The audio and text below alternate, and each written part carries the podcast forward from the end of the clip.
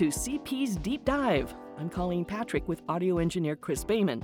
I interview authors whose books I have narrated, books written by experts making a positive difference in our world, tackling the tough challenges. Today, I am so pleased to be speaking with Professor Eileen Appelbaum, co director of the Center for Economic and Policy Research in Washington, D.C., and visiting professor in the Management Department at the University of Leicester, UK, who, with co author Professor Rosemary Batt at the Industrial and Labor Relations School at Cornell University, wrote Private Equity at Work When Wall Street Manages Main Street. This is the book you want to read or listen to if you want to understand how the sausage is made with the business model that is private equity.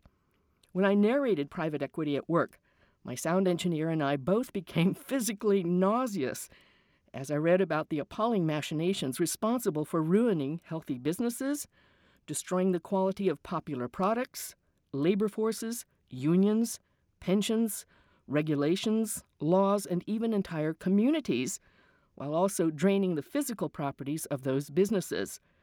They attempt to avoid paying taxes while using tax paid services, resources, roads, and, of course, educated populations. Debt plays a huge role in manipulating private equity. Lobbyists write laws that are passed by willing congressional partners who then get fat jobs with the industries they've helped deregulate. And more. And that door swings both ways with industrial professionals hired in overseer population. I'm hearing something go wrong with the connection here. Is that right? Yeah. So uh, we're going to pick it up. I'm going to repeat here from lobbyists write laws that are passed by willing congressional partners who then get fat jobs with the industries they've helped deregulate, and more. And that door swings both ways, with industry professionals hired as overseer in govern, uh, overseers in government positions. In fact, deregulation of the financial markets and investor quest for higher profits have given an enormous boost to private equity financiers. Thank you so much for joining us at Deep Dive, Eileen. First, did I accurately summarize the essence of your book? That was a great summary for most of what goes on in private equity. I would like to point out that when smaller private equity funds by smaller companies that you can't really put that much debt on because they don't have that much in the way of assets. They actually do do what private equity claims to do. In those instances, they do come in and improve business operations, improve business strategy, help the small company learn how to market nationally. And in general, at the end of three to five years, they have a company that is bigger, better and that they can sell to what are called strategics, a large company that wants to buy this company that that private equity owns uh, as an asset. And that's the win-win-win situation. It does happen, but it's not what goes on when the big guys on Wall Street, like KKR, Carlyle, Blackstone, Bain, when they buy companies, they they are big themselves and they buy very large companies already established. There's nothing there to turn around in terms of business strategy and and uh, uh, marketing and so on. And they really make their money on the financial engineering, as you so well described. What exactly is private equity, and how does it differ from publicly held businesses? That's a great question. So you have private equity firms. They sponsor private equity funds. The partners in the private equity firm are the general called they call them the general partner, but it's more than one person. They're the general partner of the private equity fund. They run everything. They recruit investors, and investors, the biggest set of investors are pension funds. About a third of the money that private equity has to spend buying up companies comes from pension funds. Money also comes from uh, endowments like the Yale University Endowment or the Harvard University Endowment. It comes from foundations. It comes from sovereign wealth funds and it comes from wealthy individuals. So those are the the investors. They're called limited partners, but those are the investors in private equity. They put up typically 98% of the money in a private equity fund. So the private equity firm's partners, the general partner, has about 2% of the equity uh, in the fund. Now, when these big companies go out and they buy, uh, big f- private equity firms go out and they buy companies, uh, they load them up with debt. So a publicly traded company will typically have 30% debt and 70% equity. When private equity buys a company, typically they use 70% debt and 30% equity. So, one thing is that's why it's called a leveraged buyout. Leverage just means debt, and it means lots and lots of debt. So, they leveraged these companies, they put a huge debt burden on them. So, how do they get into debt? Well, here's the thing. Yes, this is really, really interesting. So they use the equity in the private equity fund for the down payment when they buy a company. And then uh, they borrow the rest of the money. And we can talk about that a little bit more in a minute, but they borrow the rest of the money. And what is interesting is they put that debt on the company they're buying. It's as if you buy your neighbor's house, you make the down payment but your neighbor has to pay the mortgage. How would you like to do that? I would not. well, we would not like to do it, but you could get rich that way for sure. So that's exactly what they've done. The, the private equity fund puts the down payment, the down payment is 30%. 70% debt, that 70% debt is like a mortgage and it is on the company that they bought. So they own the company, but the company has to pay the debt, not the private equity fund. So this is an interesting arrangement. How do the partners continue to make money on top of money on top of money while the investors don't? A lot of investors, in fact, lose money in private equity because you do not have to tell your partners, your investor partners, what you're doing with the money. Well, it's a little it's a little more complicated than that the the limited partners the investors don't generally lose money but let, let me let me just take this one step at a time. So the first question was how does the private equity firm make money? Because the thing about private equity it's like a casino. The house never loses. And we can take an example of uh, a company like toys r us so Toys R Us was bought back before the financial crisis with 78% debt, 22% equity. So Toys R Us is a huge multinational chain, lots of, of uh, assets that can be mortgaged. And so they put 78% of the purchase price as debt on the company, on, on Toys R Us. Uh, now, the private equity firm, the minute it bought Toys R Us, sat down with the CEO, who, by the way, could be fired by the board of directors, which is controlled by the private equity firm. So the firm and the CEO of Toys R Us sit down and they sign something called a management services agreement. And that is money that the uh, Toys R Us pays to the private equity firm, directly to the firm, not to the fund, but directly to the firm uh, for uh, uh, oversight, uh, advice, monitoring, whatever. Uh, and so that money is a contractual obligation. It gets paid whether Toys R Us is spiraling into bankruptcy or whatever. And that is money that goes straight to the private equity firm. That's a contract. That that's where you were getting the idea that the the investors in the fund they really do not know how much money is being taken out of Toys R Us by the private equity company.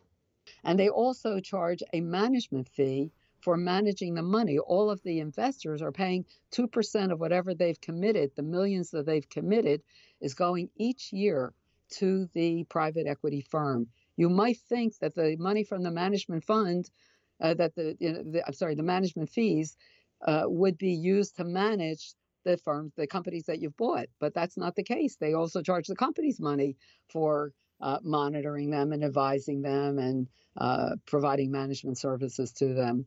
So at the end of the day, because the amount that the private equity firm invests in the fund, it has very little money at risk.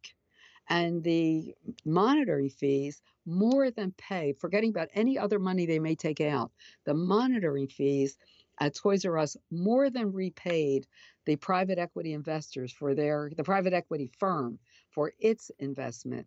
Of course, the pension funds, the other limited partners, they lost money on that particular investment.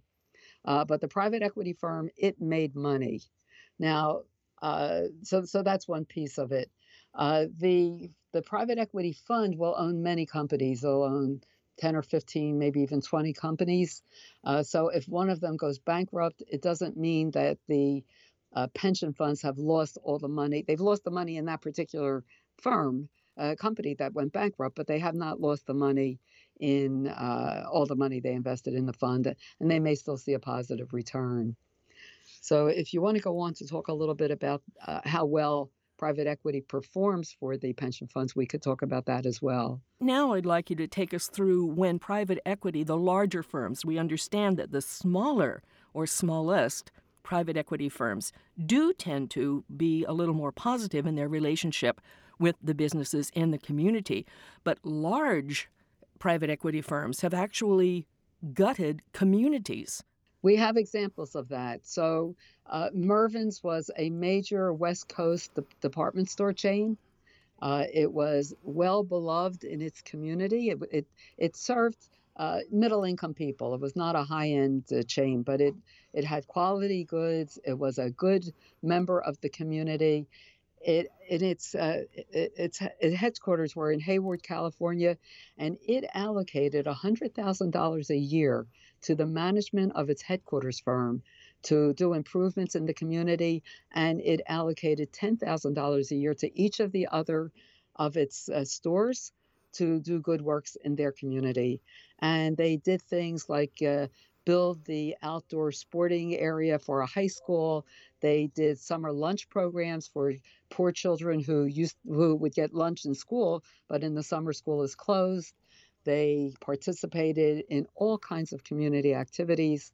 Uh, and so they were an important part of the community. They had 30,000 employees. They were a good employer. Uh, and now private equity comes in and takes them over. And we know a lot about this case because not only did they go bankrupt, but they were sued by their vendors, and a lot of information came out in those legal proceedings. So they take over. The first thing they do is cut out the hundred thousand and the ten thousand. They say, "Why are we doing this for the community? That money can go straight to our bottom line." And by bottom line, you mean to the firm, right? The private equity firm? Right to the private equity firm's bottom line. And then they did things like cutting back on janitorial staff so that the stores now were dirty. People were not happy coming into them. Uh, they came down really hard on managers. Why do you have so many employees? Why are you paying them so well? Why are you giving out bonuses? We don't want to see any more of that. Uh, on and on like this. And all of that money went into the pocket of private equity. Of the private equity firm. All those savings went right into the pocket of the private equity firm. And of course, they had loaded them up with debt. And so if anybody asked for a raise, then the managers had to say, well, if we give out raises, we won't be able to pay the interest on the debt and then we'll be bankrupt and we'll all be out of work. So every single way that you can think of to put pressure on uh, on workers. And of course what happened in that situation is that the community could see that this company is no longer caring about us, it's no longer caring about the quality of goods, it no longer cares about the cleanliness of the stores, and they began losing customers and they began losing money. Uh, and uh, then uh, eventually they declared bankruptcy. Well, when they declared bankruptcy, they had a lot of vendors like Levi Strauss, which is not exactly a little company of its own, but they had a lot of vendors that they did not pay. They had workers that they did not pay. They had 401ks for their managers, and they told the managers, Oh, we're in bankruptcy. You can't get to your 401k, which turns out, of course, not to be the case. 401k belongs to you and those managers then had to go hire a lawyer to get their 401ks. Uh, but but on and on like this. But the thing is, they stiffed the vendors. So the workers who, of course, lost pay, they did not get their WARN Act pay. They, they're supposed to get 60 days of pay when stores close down. Either they keep you working for 60 days after they announce the closing, or they have to pay you for the 60 days. But that didn't happen. And workers have no standing in a situation like this. They're at the end of the line uh, for all the people who didn't get paid. But the vendors, the vendors have standing, and they hired a lawyer, and they were able to show many, many things. One, I talked about those management services agreements, and they were able to show that the uh, private equity company took dividends, took payments, even as the company was spiraling into bankruptcy. And it turns out that shareholders have a duty of loyalty to a company. You can't just drive it into bankruptcy. Uh, and so they were found guilty of doing that. The vendors got a lot of money back. Uh, and so we know that this kind of thing happens and the, the communities have not recovered. Those Mervyn stores were the anchor store in many, many communities, not just in malls, but in small towns.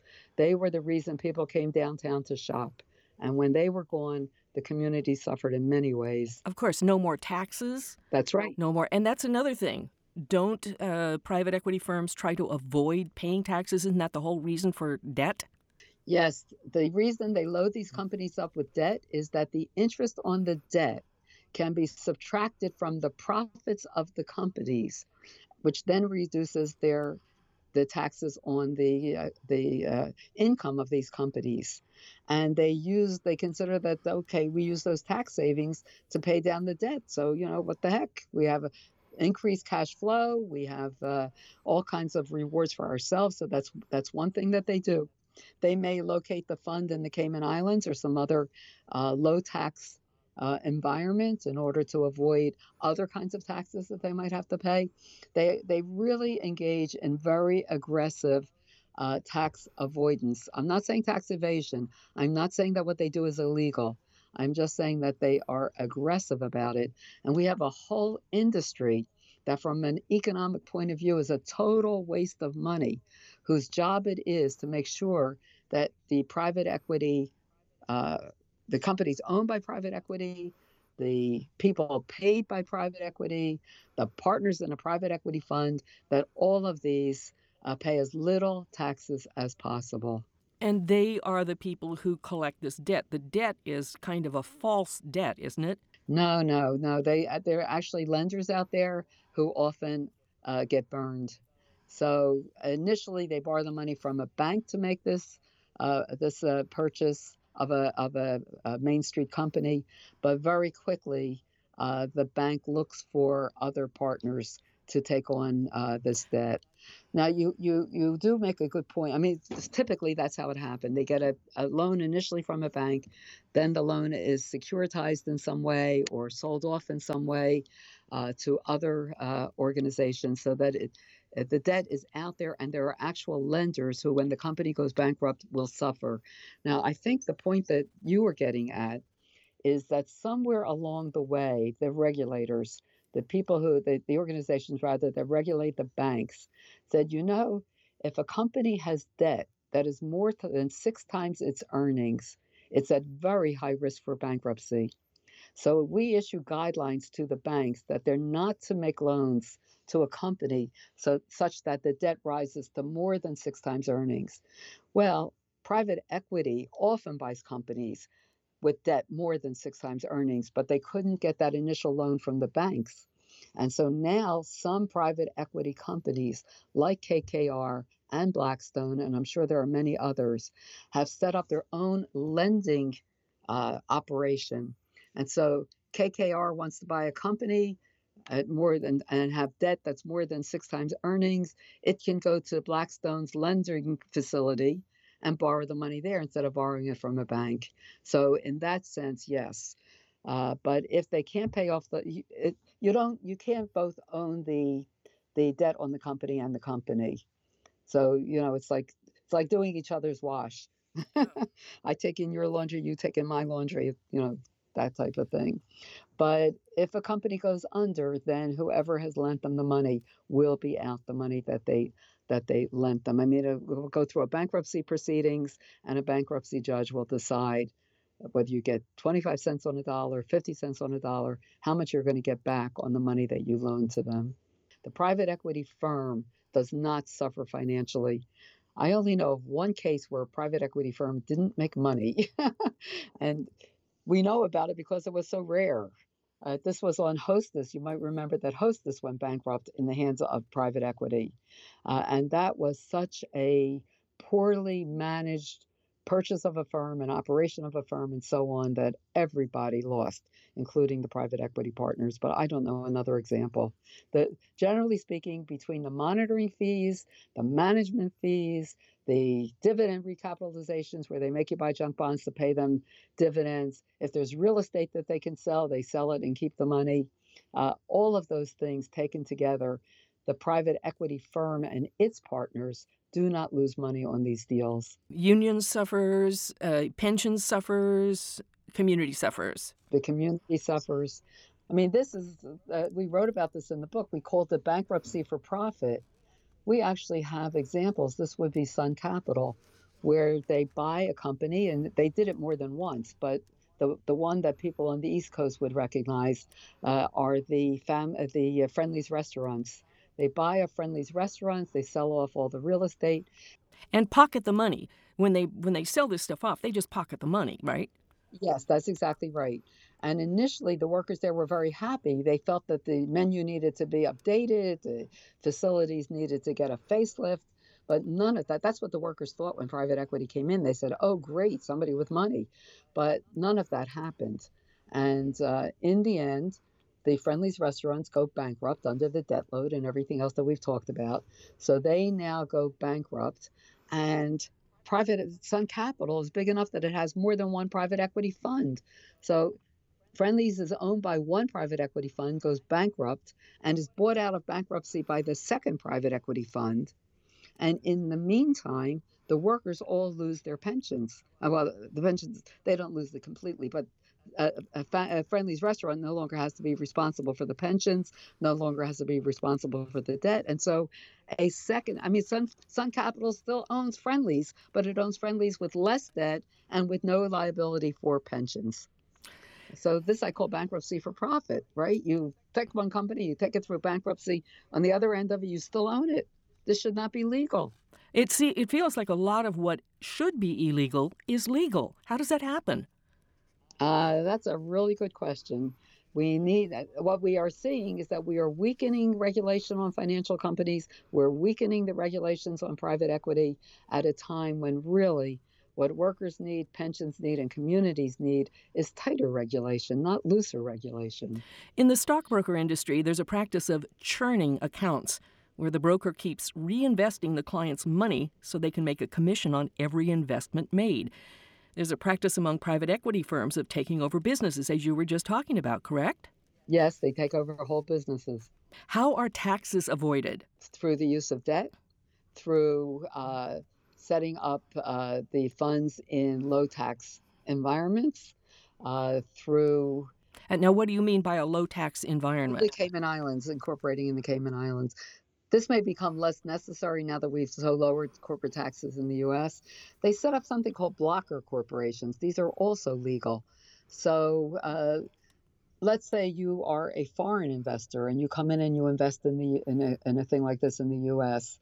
Uh, if you are getting uh, certain kinds of payments, interest payments, for example, on highly indebted companies, as a foreign investor, you would be obligated to pay some tax in the US. So what they do is they set up a blocker corporation, let's say in the Cayman Islands. All of the all of the money that's made by the private equity fund goes to this blocker corporation, which takes the money and then sends it back to you. And they, they take all of this money that's been made through this investment with all this debt and all this interest and they send it back to you as a dividend from the blocker corporation. Uh, there are these things are really technical, but there are lots of ways that uh, tax accountants and tax lawyers have figured out to uh, avoid paying taxes legally. Well, President Trump and the Republican administration apparently wants to deregulate everything, yeah. including consumer protections, including all regulations pertaining to finances. Yes and reduce taxes on them in every way that they can. So the corporate tax goes from 35% down to 21%. And while it's true, there are many companies like that that are able, companies like Apple, which uh, for all the fact that uh, that the sales are here in the U.S., uh, manages to have all this profit show up. Uh, basically, they're stateless. Uh, they have uh, operations in Ireland, operations in the Netherlands, and operations in Bahamas. And by the time the money has moved around through those three places, they view the money as stateless. They pay hardly any taxes anywhere on it, but they certainly don't pay taxes on it uh, in the US. And so they figured out uh, how to do that. But if you take a company like Starbucks, whose stores are here in the US, there's no intellectual property, there's no way to uh, have these profits show up offshore. Starbucks was paying 33%. Its, its rate of pro- its tax rate on its profits was 33%, now going down to 21%. I think Starbucks is a is a good company. I think it's good to its workers. I'm not complaining about Starbucks. I'm just giving it as an example of uh, how much corporations are going to save, and that will be true of the companies owned by private equity as well. The private equity firms themselves are partnerships, and we have tremendous tax breaks to partnerships in real estate and in financial in finance and so on. And so all of the uh, hedge funds, all of the private equity firms, all of the big real estate companies like Kushner's empire or Trump's empire, they're going to get tremendous tax breaks under the new tax law. How can we defend ourselves against these things? Like somebody said, who on earth would want to invest in a private equity firm if they're this crazy and this? Well, I don't know how we protect ourselves. I mean, we need a government that understands that deregulating Wall Street is what led to the financial crisis in 2008.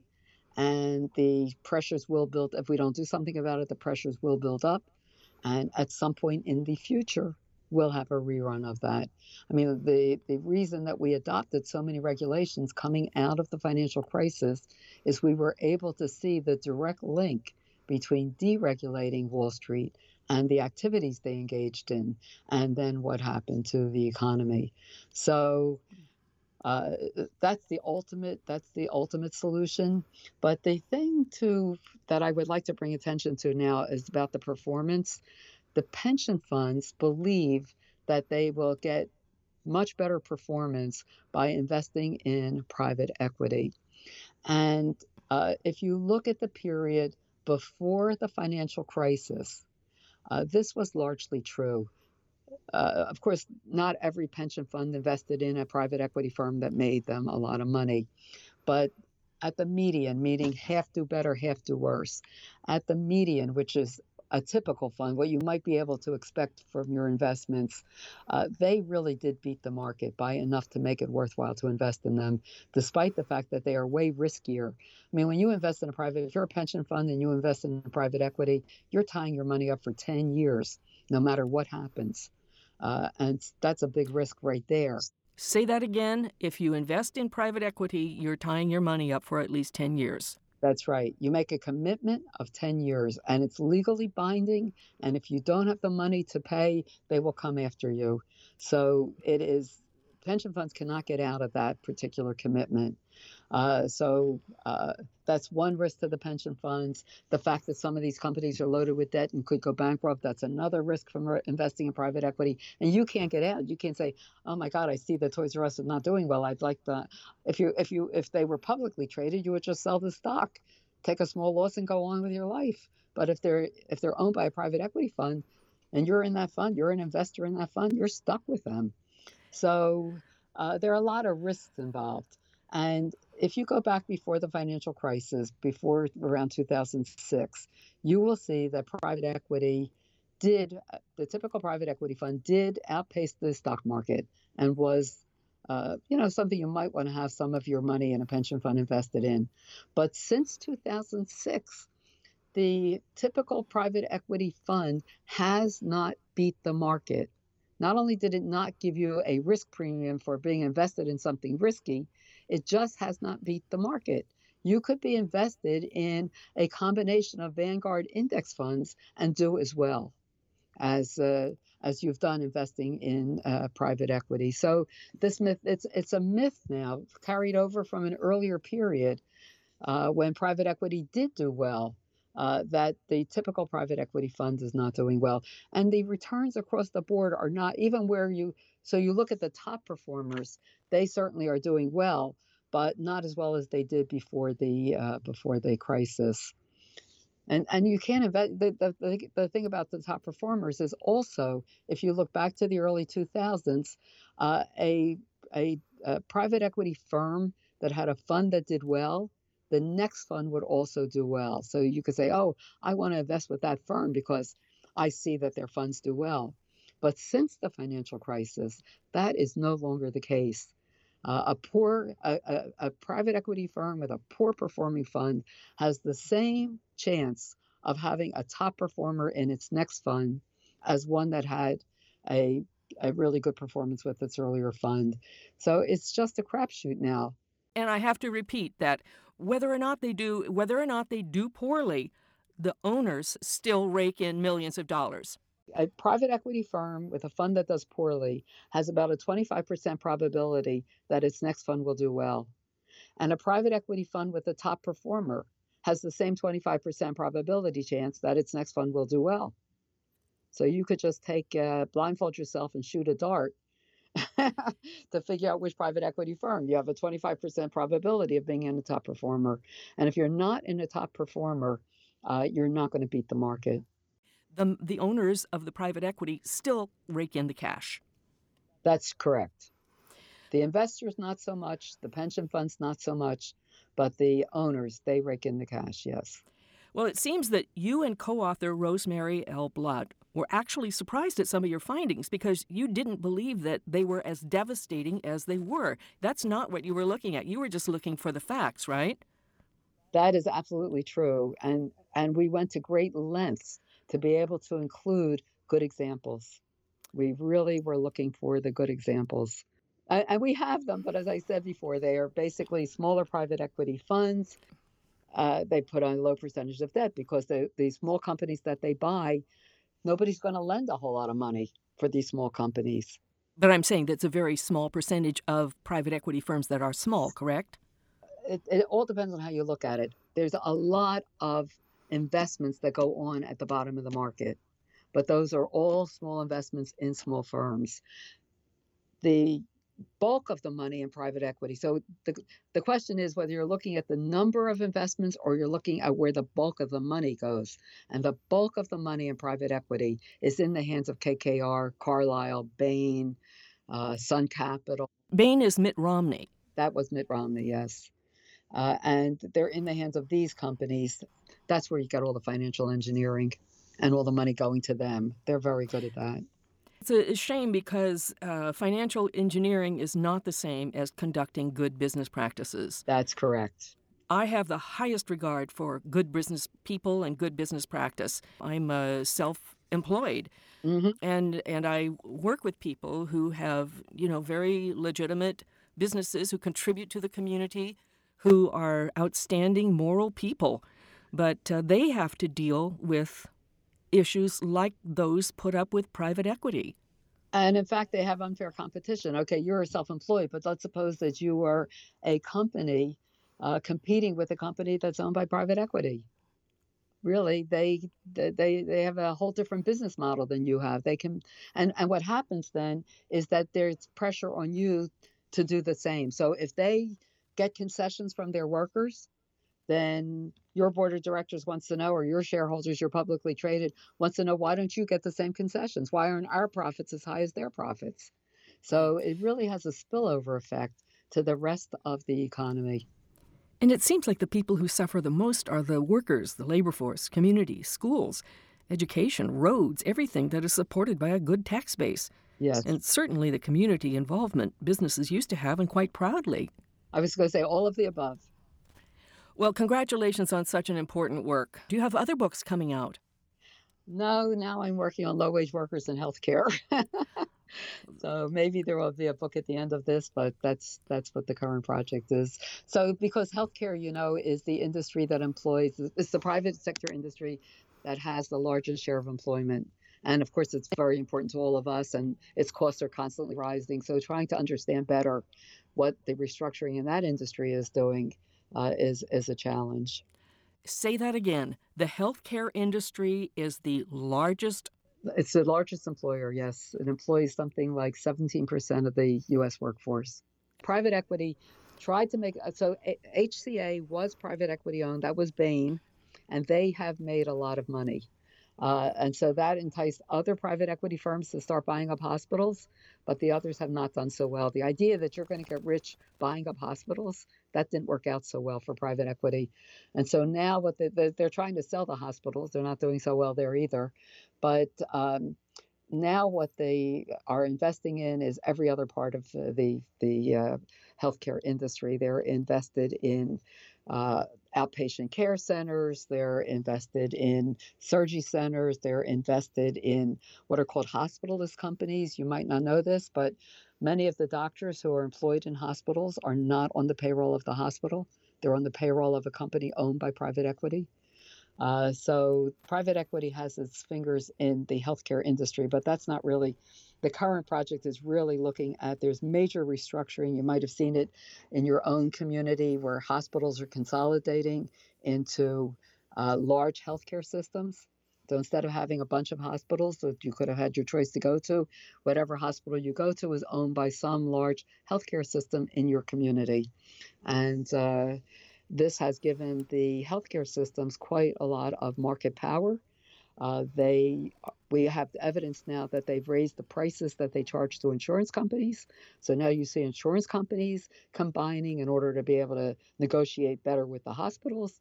And I believe uh, that they also exercise power in the labor market. If you have if you're a healthcare worker and there are only a few major companies that are doing employment uh, you really don't have much choice. And so you have a hard time bargaining over wages. I'm not talking about the doctors, I'm talking about the medical technicians, the uh, health aides and assistants, the medical assistants, uh, you know, the physical therapy people, uh, many, many jobs. I mean, there's 5.5 million of them uh, of workers in these jobs in hospitals and outpatient care facilities, and they have had a very difficult time uh, negotiating uh, wages. So you have tremendously increasing demand.